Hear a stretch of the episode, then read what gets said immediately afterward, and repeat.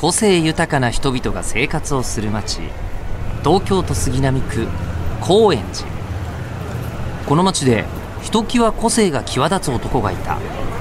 名前は大黒賢治。町を知るために人を知る。人を知るために町を知るがモットーの彼は今日も町の相談屋として多くの人の言葉に耳を傾ける。さて今日はどんな井戸端会議が行われるのでしょうか？高円寺ハイパー井戸端ラジ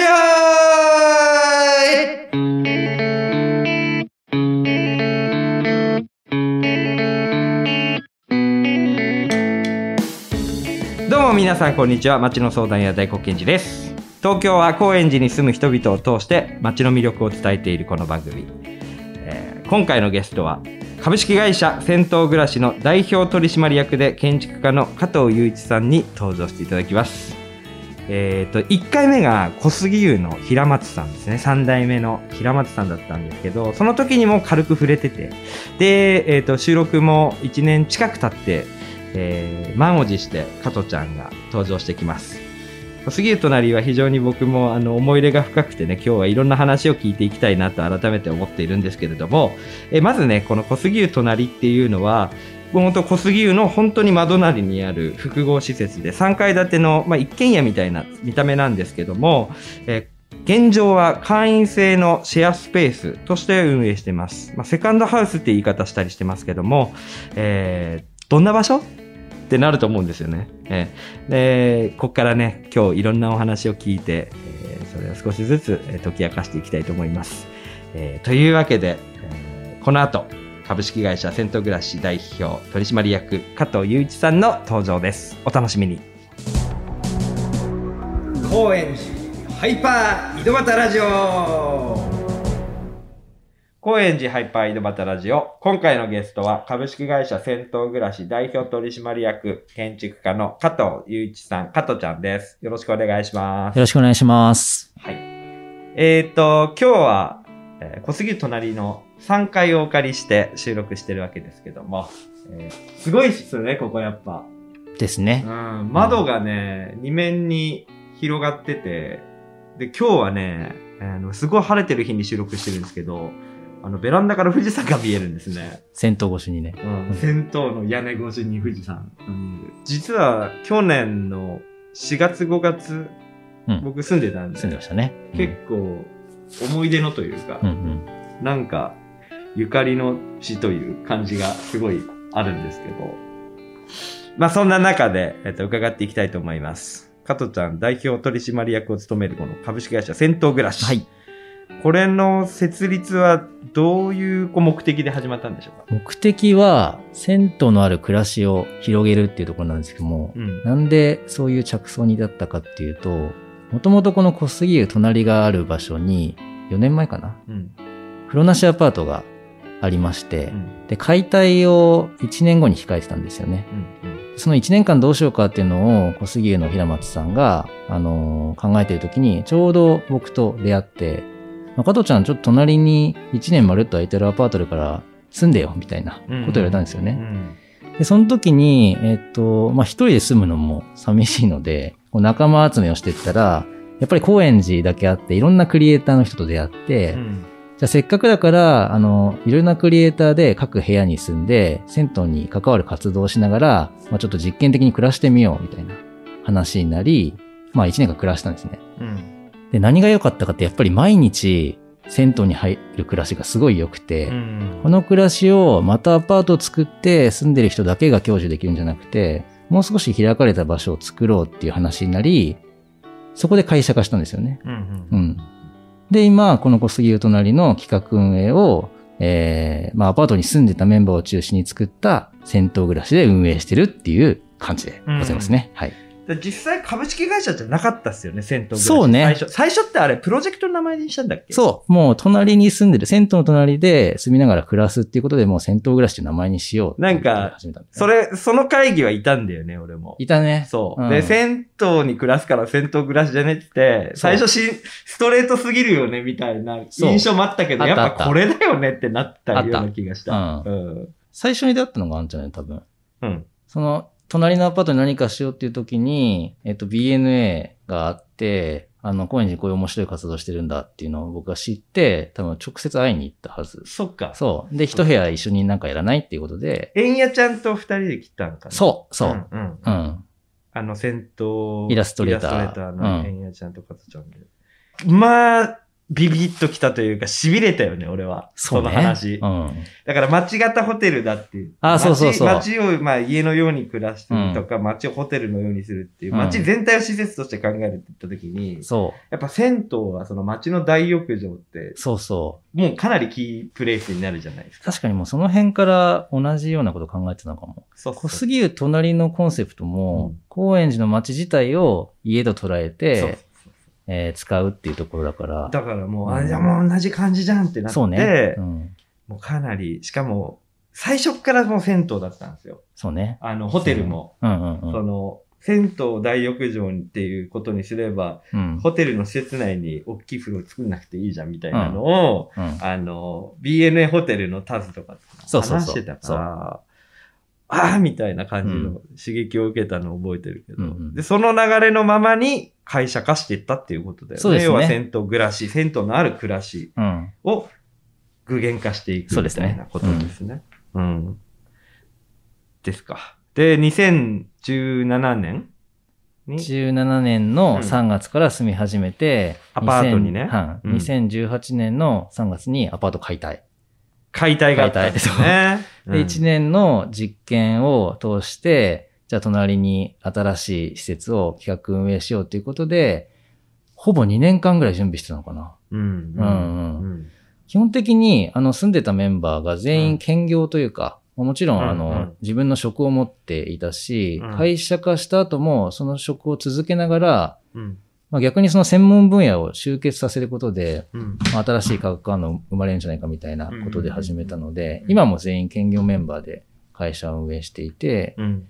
で、2年の準備を経て、ようやく去年の3月16にうん、杉湯隣オープンって感じですね。うん。で、オープンしてからは1年ですね。ようやく。ようやくってめちゃくちゃ。長かった。いや、僕としてはもうさ、あの、楽しい、すごいって言って楽しんでるだけだからうんさ、あっという間な気がするんだけうんど、やっぱり大変。でもね、人生で一番長かったかもしれない。あ本当に？本当に。うんそれは、やっぱどんなことが、だってさド、としては。2年間事業計画頑張って立てたのうがん、2週間後にコロナで亡くなるっていう。そっか。そう、衝撃のタイミングだったから、本当に通常営業というか、当初想定した運営できたのは2週間だけ。そっか。うんそこからもう怒涛の1年でしたね。いろいろ悩みはあって、ちょっと経緯をおさらいすると、うん。まあ、3月16日にオープンして、あの、施設のコンセプトは銭湯なら暮らしを体験できる場所っていうことで、うん。1階が飲食店、2階が、えっと、ワークスペース的な使い方をして、まあ、お風呂上がりに、うんあの、ご飯食べたりとか、仕事をする合間にお風呂に入ったりとか、うん。そういう体験をできる場所として始めたのね。うん。で、1階は、あの、飲食店として、あの、シェフが普通に料理と振る舞って、うんあの、お酒を出すような場所を作っていたんだけど、それが2週間で、うんまあ、自粛になり、うん最初はね、まあみんながやってた通り、テイクアウトとかデリバリーとかにうん勤しんだり、うん。あと、EC 事業を立ち上げて、うん銭湯に来れない人にも、あの、家でゆっくりできるように、お風呂の素をうん届けるサービスをうん。始めたり、ね。そう、それが一応二大事業になってるんだけど、隣と EC 事業でね。うんで、まあいろいろ頑張ったんだよね。うんなんだけど、あの、現場が結構疲弊して、うん。もういろいろ始めすぎて。で、あと、なんか、その疲れとか急いでる感じがお客さんに伝わって、うんこれなんか戦闘的じゃないよねっていうあのに5月ぐらいにぶち当たったんだよね。で、6月から、あの、会員制のシェアスペースに切り替えるんだけど、うんそこが一番辛くて、うん。その決断をするのが。っていうのも、あの、銭湯ってすごい開かれた場所じゃないですか。うんそれを少しちょっとクローズドにするっていう時に、なんか自分の中でこう違和感があって、で、そこが、あまあ決断したんだけど、その時が一番辛かったかな。うん。うんどうしようみたいな。本当にこのやり方でいいのかなみたいうん。な。うんなるほどね。もう僕は、あの、いいと思ってうんるんです。やっぱ、みんなそうだと思うけど、うんうん。開く時は開いてるし、うん。ひつ常に、そうね。日頃じゃないけど、で、やっぱり街を家のように体感するっていう時にある程度こうメンバーが限られちゃうっていううんうん。スタートとしてはね、そうね。なるんだろうなって気はするから、なんか結果的には、うそうね。ん、形になってってるんでしょうねという、すごいリスペクトしてますよ。このメンバー全員。でさ、ちょっと最初の話戻るけどさ、その、うんうん副業というか、うんうん。えーみんな二つ三つ仕事をやってる人たちの集合体、うん。その面白さと難しさみたいなのもちょっと聞いてみたいな。あ、そうね。うん確かに、あの、この場所の運営も、組織の運営も、なんか自分の持ち寄りというか、暮らしを持ち寄ったり、仕事を持ち寄ったりして成り立ってるっていう意味では、うん。なんか大きな意味で、シェアリングエコノミー的なところがあって、ん。そこは銭湯に通ずるものがあるから、うん。みんな共感してやれてると思うんだよね。うん。で、いいところとしては、まあ、やっぱり無理なく続けられる。で小杉湯が目指しているのが100年続けるとか、次の代につないでいくことっていう意味では、そこも、あの、共感していて、あの、組織のメンバーがライフステージ変わる、まあ、出産とか結婚とうん。か転職とかっていうのに応じて、関わり方のグラデーションが変わってもずっと関わり続けていられるみたいなうん、プラットフォームを作りたかったのね。うんうん。だからそういう意味では、いい感じで組織が成り立ってるなって思うんだけど、うん。やっぱり兼業だから、専業の人がいないハードルみたいなものがあって、でもなんかね、意外に成り立ってるんだよな。なんか意外と成り立っちゃうことに、もう少し、うん。あの、気づいていく2020年代だと思う。そうね。あれ、テレワークもさ、あれ、そんなの無理だと、うん言ってたわけじゃないけど、まあ、うん俺らの世代はもう知ってるじゃん。うんできるっしょ、みたいな。うんでもダメなルールがあったけど、うん。そうせざるを得なくなったらできちゃうじゃんっていう。そうそう。まあ、難しいこともあるけどね。うん。こういう組織というかさ、うん。うんプロジェクトによって、あ、実現できるんだ。人が一人一人思いがしっかりしてればみたいうんうんうなんのがこう伝わっていくのも、俺はこのプロジェクトの面白さなのかなっていうふうにそうね思いま。す。すごいいいのよ、もう。うんもう来るたびにみんな超いいし、会社でやってるみたいな雰囲気全然ないの、そういう意味では。そうね。それ、そのは幸せ感がすごいいいなって思ってて。うん。なんかよくね、専業じゃないとドライブしないとか、中途半端になるんじゃないかみたいな、あの、話も聞くんだけど、そんなことないなってちょっと。上の世代じゃないそれ言ってんのうん。まあね。まあでもやっぱり、あの、結局、兼業メンバーで運営全部やりきることはできないから、しっかりアルバイトスタッフは雇っていうんうんて。一応その場所にしっかりいる人っていうのは作ってるんだけど、うんまあでもアルバイトスタッフの子も、あの、シフト時間外に自主的に自分でテイクアウトカフェやったりとか、駄菓子屋やったりとか始めてくれていて、それがいい感じに小杉湯隣のみんなが主体性を持って好きなことやってる人に繋がってる気がしていて、まあでもその土壌を考えるとやっぱり銭湯があって、うん。その銭湯暮らしっていう兼業チームのあり方がそこに広がってる気はしてるかな。なねうん。だからもう会員さんもさ、そのスタッフもバイトのスタッフもし社員も、うんもう垣根全然わかんないじゃないですか、そうここいると。そうで、。多分あんまりないじゃないですか、そもそもあんまり意識が。なくしてる。でそのなんか当事者意識って、ん何から生まれるんですかね？えっとね、これがね、さっきの会員制に切り替えた時に悩んだ、ちょっと一つの暫定会でもあるんだけど、ぱりその、暮らしに対して主体的な人が集まる場を作るっていうのが答えで、仮のね。で、会員制に切り替えようとした時に、銭湯のコミュニケーションに立ち返ったの。で、銭湯って、ほぼワンオペでやってるじゃないですか。うん。あれって、あの人数をワンオペできるってすごいことで、うんなんであれができてるかっていうと、浴室内にスタッフいないけど、うんみんな居心地いい時間を過ごしたいと思ってあの場所にいるから、みんなで、こう、オケ片付けたりとか、なんか、変に怒ったりしないとか、うんうんうん。そういうのを気を配り合ってるんだようんね。うん。だから、成り立っていて、うんで、あと、常連さんみたいな人うが、ん。しっかりその雰囲気をうんこう伝えているっていうのがすごい重要で、っうん。ていうところに、えっ、と、気づいたの。うんうんで、あの、小杉湯隣でいう会員さんは常連さんみたいなもので、うん。その人たちが、あの、暮らしに対する主体性を、うん。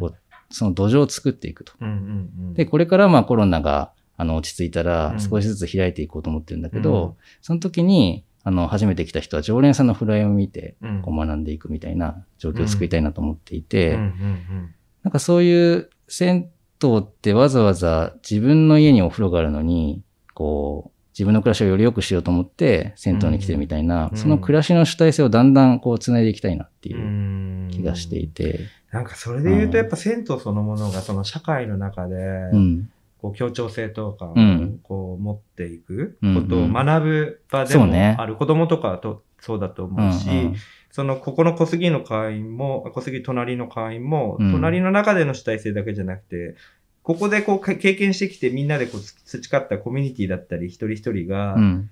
今度は街の登場人物としての主うん。体性を高めたりとかっていう、全体の文化にもこう発展していきそうな気。配があるような気がしますね。うん。ありがとうございます。ということでね、あのー全体像、まだまだ話さないと 見えてこないところもあるかと思いますけども、えー今回はこんな感じで、えーまた来週に持ち越したいと思います。株式会社銭湯暮らし代表取締役で建築家です。これいろいろはお話ししてきましたけど、彼建築家ですから。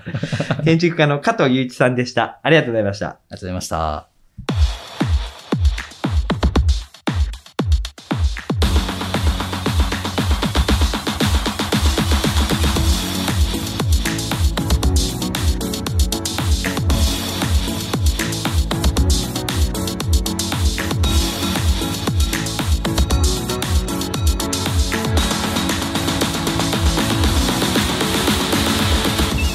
エンディングです。株式会社銭湯暮らし建築家の加トちゃんにお話を聞いてきました。まあ、すごく練り込まれたアイデアがさらにこの1年の経験を通して、なんか、よりこう染みついてるというか、あーそんなお話を聞けたと思うんですけど、えーもしかその銭湯とか暮らしにまつわることってなんかこう、便利な横文字のワードがあんまりなかったり日常の中で発見するいろんなことがこう組み合わさってこうアイデアって出てくるんでなかなか説明するのってやっぱ難しいんですよね。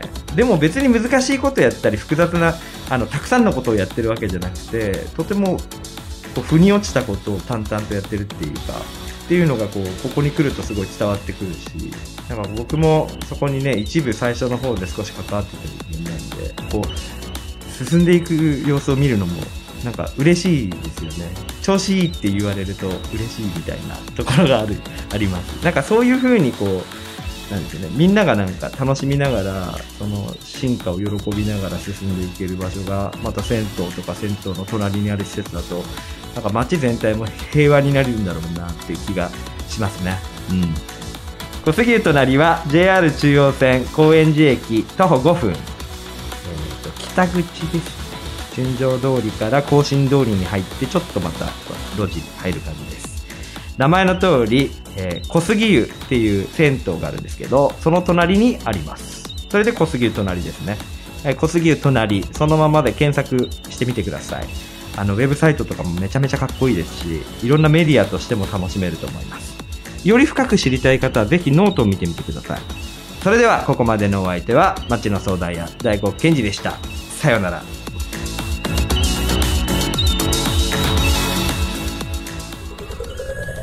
まけの話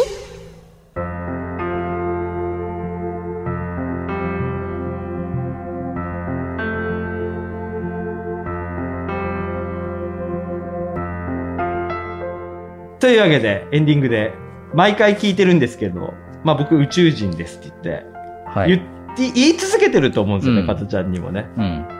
で加トちゃんは宇宙についてどう思うんですかっていう。宇宙ね。どう思ってんだっていうのを改めて聞いてもらえると思そううんですけど、ね。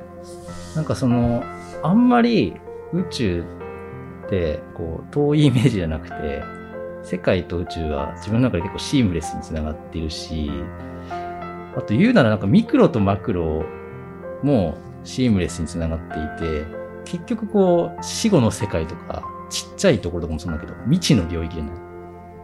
で、まあその、宇宙が広がるのと同様に、こう、ミクロなものも狭まっている気がするし、なんかね、宇宙ってそんなにね、遠いイメージじゃないんだよね。うん日常の延長にあるけど、まあ分かってないぐらいのうんうんイメージ。いや、すごくわかりますよ。うんはい。